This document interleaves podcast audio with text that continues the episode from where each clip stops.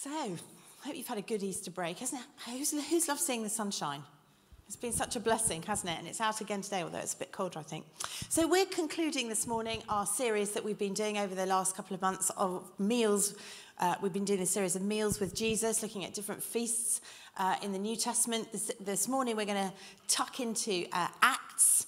Um, and what we're going to talk about is one dimension of meals that we've not actually really particularly spoken about over this series, which is our appetite.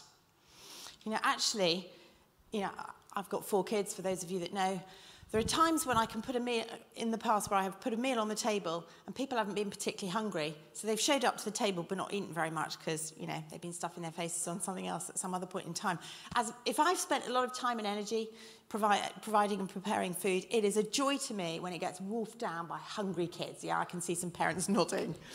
And, uh, you know, we can show up to meals with Jesus. You know, we've looked at some of these meals, and actually in some of the stories that we've been looking at, there have, have been people who have feasted on him and have partaken on what he's, he's had on offer and what he's been offering them, and those that have been observers or critics or whatever, you know, we've been journeying through them. But this morning, we're going to talk about appetites, the level, uh, or and in particular, the level of our appetite, my appetite, your appetite for Jesus, for relationship with him, for more of him. More is one of those fantastic, you know, Bible words. God always has more for us. He is the God of more. He's the God of much more.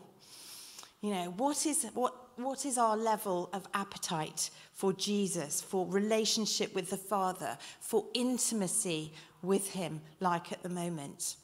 What is our level of appetite to see his power at work in us, in me, transforming me, uh, moving in me, moving through me? You know, what is my level of appetite to see his kingdom come in the lives of those people around me, where he's placed me, to experience more of his life and his life-changing love? Those of you uh, that, that know us know we have four kids, and we have a couple of cars. One of our, the students was living with, not students, um, our band was living with us last term. He was very rude about my small car. It's old, it sort of chugs along, it does still work, and it is useful. It gets into brilliant parking spaces, small parking spaces, because it's very small. But it is old, and it's used by our kids. We've had, you know, the kids home this Easter. It's been fantastic to have them around, but when we've got lots of kids around, the car gets used a lot. And one of the games that sort of gets unwittingly played, I never sign up to play it, but it seems to get played, is, I don't know what I'd call it, petrol roulette, you know. The car gets used, and it's, and it's kind of like, who gets in the car when the needle is on empty? And it's like, can they make it to the petrol station to fill up in time? You know, you might want to allow the Spirit, as we talk this morning in the, in the moments that remain, to sort of show you where the needle is on your kind of hunger dial. Because I think hunger is a bit like a fuel. It's a bit like a source of energy.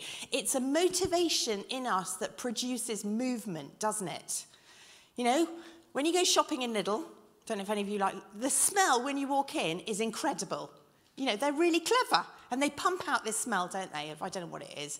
I mean, I'm sure it's artificial, but it, of course, you know, makes my mouth water. And what's it enti- intended to do? It's intended to stir up my kind of appetite so that I buy more. And, you know, fairly often it succeeds. You know, and that's what they say, isn't it? Don't go shopping when you're hungry. Hunger makes us do things that we wouldn't necessarily do on other occasions, doesn't it? Or in, in other circumstances. When our kids were really small, we used to have a sweetie jar. That, you know, if they went to parties or if their parents were feeling particularly generous, we'd put, you know, chocolate and sweets in this jar. And I have to say, confession moment, you know, I'm not a very nice person sometimes, and I'm certainly wasn't, haven't been a very nice mother at sometimes. When I was really hungry for chocolate, I would raid their sweetie jar. I would raid their chocolate jar. Just saying.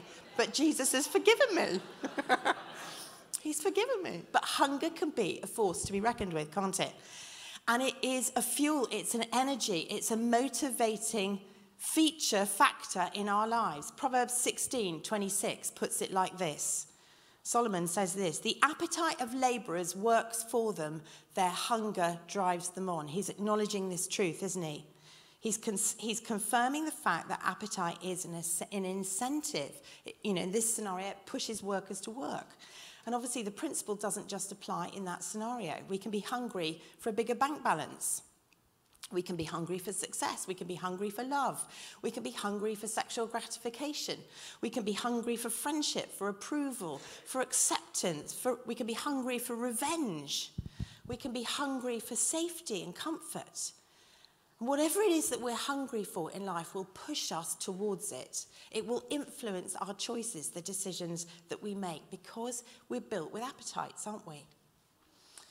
And actually, you know, when we're not hungry for certain things, you know, when we're not physically hungry, you know, it's often a sign that there's something wrong, because we're built, you know, God's made us with appetites. He's made us with physical appetites. He's made us actually to have spiritual appetites. So what are you hungry for this morning? You know, what are you hungry for in your life? What are you going after? What are you pursuing? And let's have a think about where the, the needle is on our gauge of hunger, appetite for Jesus. Because when our tank of hunger or our, our appetite is sort of, you know, if I'm paying petrol roulette and it's, and it's veering towards empty, what happens is that my relationship with Jesus then begins to become a bit of a drudge. My relationship with God begins to become a bit of a duty. And I end up having to use my discipline muscle all the time. Now, discipline is, is a good thing. But if our hunger for God is permanently replaced by habits for God, anybody who's tried to rely on self-discipline to live life as in the way that they want to will tell you it doesn't work. You know, it's important and it's useful, and we need to exercise that spirit of self-control. But if we're only functioning on self-control, it's a bit like trying to push a car that hasn't got any petrol in the tank. You can get it so far, but in the end, you run out of energy. And the gospel, friends, this life with Jesus, this life that we've been called to, was never meant to be lived out of self-discipline. It was never meant to be lived out of duty. It was meant to be lived out of passion. It was passion that led Jesus to the cross. It was passion that held him there. It was passion that motivated him to do what he did for us. And we've been made in his image. We've been made to function, you know, on the basis of passion. It's meant to be a factor, a fuel in the way we live. So I just want to say, as we talk about this this morning, this isn't about feeling guilty about where the needle is on my tank. We're not into guilt. But if we can't be honest in church, if we can't be honest before God about where we are, about what we're wrestling with, about where we need help. We've been singing, God, I need you.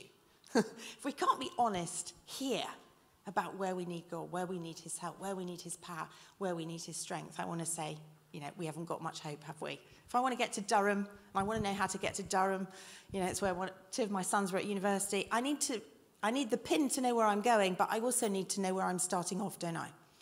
I need to know where I am in order to be able to get to where I want to get to. So, let's open a Bible. Acts, Acts chapter two. It's the passage that Andrew's chosen for today. It'll be familiar to many of us. I love it.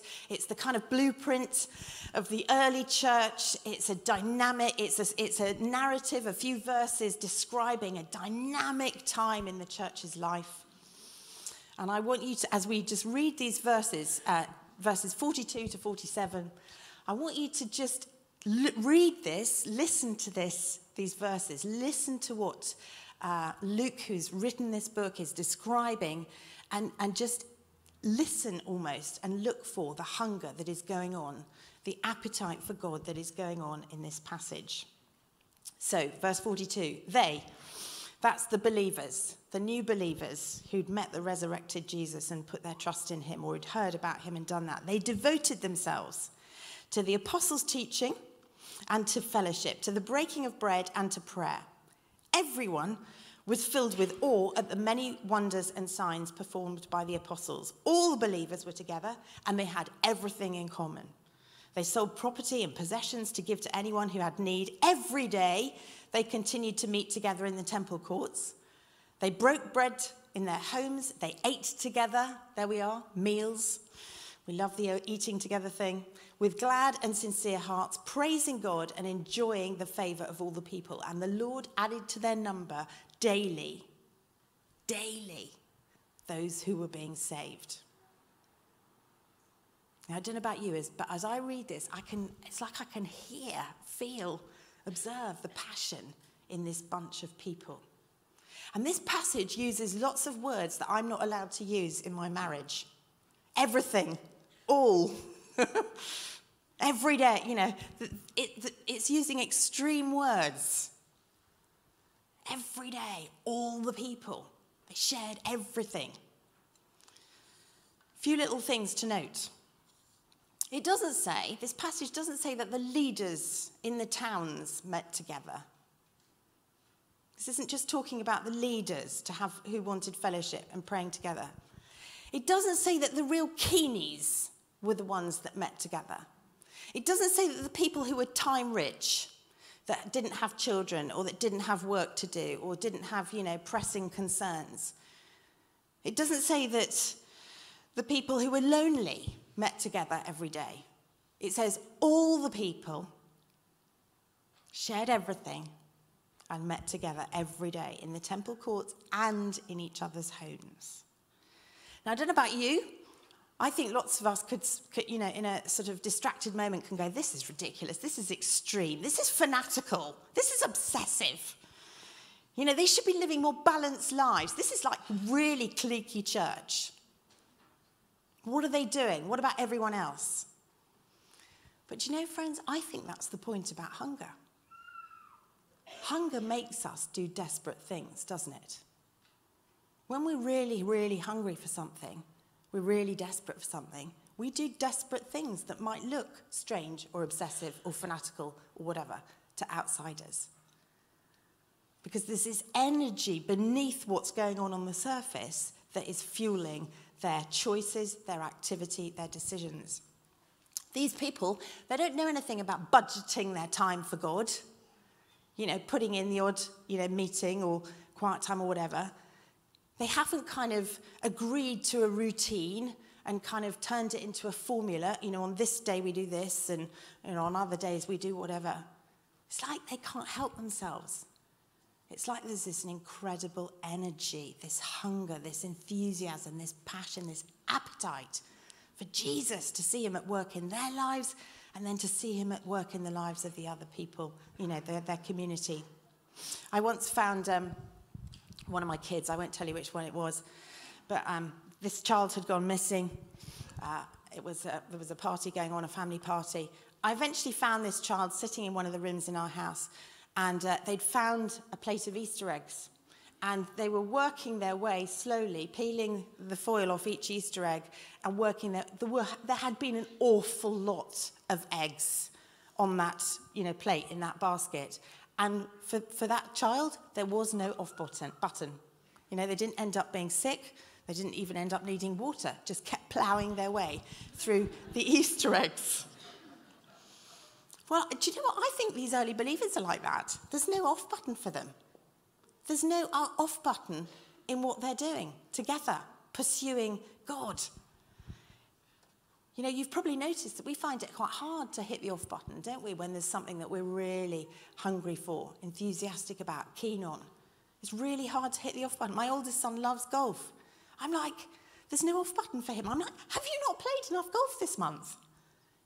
There's never enough, he'll say to me, because he loves golf. Now, we can look at this passage. And we can, we can look at all the things that they were doing. They were going to the temple courts. They were eating together. They were breaking bread together. They were devoting themselves to the apostles' teaching. They were praying. They were sharing the stuff in common. They were worshipping. And God was adding to their number daily. We can look at it and we can unpack it. And all of that stuff is really important. And we can say, look, if we copy what they're doing, maybe we'll end up with the same results. And God will start adding, you know, more, more uh, powerfully to our number. Because that's ultimately what we want to see, isn't it? We want to see his kingdom coming and the gospel spreading and people coming to know him and know the life that he offers them. But I think, you know, the point of this passage, if we're really going to get the most out of it, is what was, what was leading to them doing that. You know, if we want, if we want a different outcome, you know, we, we want to do things differently. And I want to ask the question today, not how do we copy what they did, but how do we stir up the kind of hunger in us, in us as a community, in me as an individual, that leads to this kind of activity. You know, it won't look just like it, but it's, it's the fuel, isn't it, in the car that's making the car move, that's making the church grow. It's the fuel of the Holy Spirit in them as they go after him. So just, you know, in the remaining few moments, I want to I want to ask, how can we stir up, you know, our hunger so that our experience is a bit more like theirs? And if you're sitting here and you know that actually, you know, your hunger, you know, the level on your dial, I'm really hungry for the Lord, you know, and actually I'm really pursuing him, and I, I know that I just can't get enough of him kind of thing. Feel free to zone out, you know, for the next few moments, and maybe you can pray for the rest of us as we just, you know, think for a few moments about how we can stir up our hunger for God, because I think the enemy is always wanting to suppress our hunger because he knows how key it is, because it's such a primal driving force within us. How can we stir it up? Four, four little headlines. I'm going to say, first thing, we can miss it. We can miss it. For me, this is about acknowledging and, be, and being willing to acknowledge where my hunger level, my, the needle on my hunger tank, is, is moving towards empty. Being willing to own it, to acknowledge it before God, actually having the courage to acknowledge it before other people. And I think that can be really challenging, because sometimes I think, gosh, does that mean I've just got no faith? If I'm saying, Lord, I, you know, I don't think I'm really hungry enough for the Lord at the moment. I don't really have a spiritual appetite to see him move. I, I sort of, I'm a bit apathetic about, you know, whether he moves in me or not, whether I change or not, whether I see his kingdom come or not. And Jesus never wants us to feel guilty about this kind of stuff, but he does want us to be honest, as I've said, with ourselves and with other people, you know, so that we know where we're beginning, so that we can cry out to him for help. And we will never see change. I mean, you know, it's a principle we all know, isn't it? We, don't, we won't see change anywhere in our lives that we won't be real about and honest about and confront. And so if I'm not feeling very, you know, if my appetite has diminished for all things kingdom, you know, I need to be quick to acknowledge with Jesus, actually, this is where I'm at. This is where I'm at. And actually to miss it, to remember it. After a bit of time, uh, if we don't have uh, very much food, you know, people in malnourished countries will tell you our bodies adjust to not having enough to eat, and we end up not feeling hungry. And as I've said, that's a dangerous sign most of the time. The same is true spiritually. We can end up losing our appetite, but we won't regain it. God won't renew it and revive it within us if we can't acknowledge that we've lost it. And you'll know that you're hungry. I know when I'm hungry because I'm deeply dissatisfied with my experience of God, with my experience of what he's doing in me and my experience of what he's doing through me. That's when I know that I'm hungry. It's interesting, Revelation two, uh, Jesus speaking through the Holy Spirit to the church at Ephesus, you know, amazing church, and he commends them for their works, for their deeds, for their perseverance, for their love for their community. It's like on the face of it, I look at that passage and I think, well, gosh, they're doing everything they're meant to be doing. Wow, isn't that a demonstration of love, of passion? And yet the thing Jesus says to them is, but you've lost your first love. You know, this is what I have against you. You've lost your first love. Repent and do what you did at first. And he was addressing the heart condition, the fuel level in the tank. Not the outside stuff, but the inside perspective, the inside scenario. Let's miss our hunger if we're not feeling very hungry. Let's actually engage with missing it. Second thing, pray for it. So simple, and yet that's what God invites us to do, doesn't he? Pray about everything. One of our kids, you know, through their teenage years, just was honest enough about, I've, I've told this story before, was honest enough about, you know, oh, I feel so sluggish about reading my Bible, don't feel like praying, don't feel like this, don't feel like that. Well, what, what they were really saying was, you know, I just don't really want to, don't really have an appetite for a relationship with God, don't really, you know, ugh. So we used to say to him, well, do you want to have an appetite? Yeah, I want to have an appetite, I just don't have one. So we used to say, well, just pray for it. So he prayed on and off for a couple of years. God, increase my appetite. Make me hungry. I want to be hungry for this. I want to be hungry for that. I want to be the other. I'd say arguably most hungry member of our family. God promises to empower us and to help us and to meet our needs. You know, God, I need you. That's what we were singing. Let's pray for an appetite, more of an appetite if we haven't got one. These people, where did it all start? Yes, there were miracles, there were signs and wonders, and I'm pretty willing to bet that if there were the signs and wonders happening in our community that were happening, you know, in Acts two, we'd all be going where the signs and wonders were, because, you know, that stirs up an appetite, doesn't it? But before the signs and wonders, what were they doing? They were praying. They were meeting together to pray. That's where it started for them, prayer. Third thing, provoke it. Let's miss it. Let's pray for it. For those of us, you know, it won't be relevant for all of us, but for those of us who love, you know, to, to have a greater appetite for Jesus, for kingdom things. Let's miss it. Let's pray for it. Let's provoke it. You know, I think we can provoke hunger. That's what fasting is, isn't it? If I want to feel physically hungry, I just eat a bit less. Spiritually, that's part of the purpose of fasting, cutting out some stuff so my appetite for more of God increases. Let's flip the question round. What is it that suffocates, that could be suffocating our hunger for the kingdom, our hunger for his work and his love in my life and what he wants to do? John Piper said this: if we don't feel strong desires for the manifestation of the glory of God, I love this quote, it's not because I've drunk deeply and I'm satisfied. It's because I've nibbled so long at the table of the world. My soul is stuffed with small things, and so there's no room for the great. Love that quote. What's my soul stuffed with? That's a good question to ask every now and again. You know, we, one of the meals we looked at with Jesus was the banquet, and all the people had excuses. You know, I've got, I'm newly married, or I've got oxen. You know, they were essentially, you know, their souls were stuffed with, weren't they? You know, some of the stuff of the world. What's my soul stuffed with? Am I distracted? Am I too busy? Am I just satisfied? You know, am I not satisfied, satiated? Is my soul stuffed with Netflix? And all the excitement that Netflix, a good Netflix series provides, so that I don't need the excitement of the kingdom. I don't know. What is my soul stuffed with? Is it stuffed with disappointment? Is it stuffed with cynicism?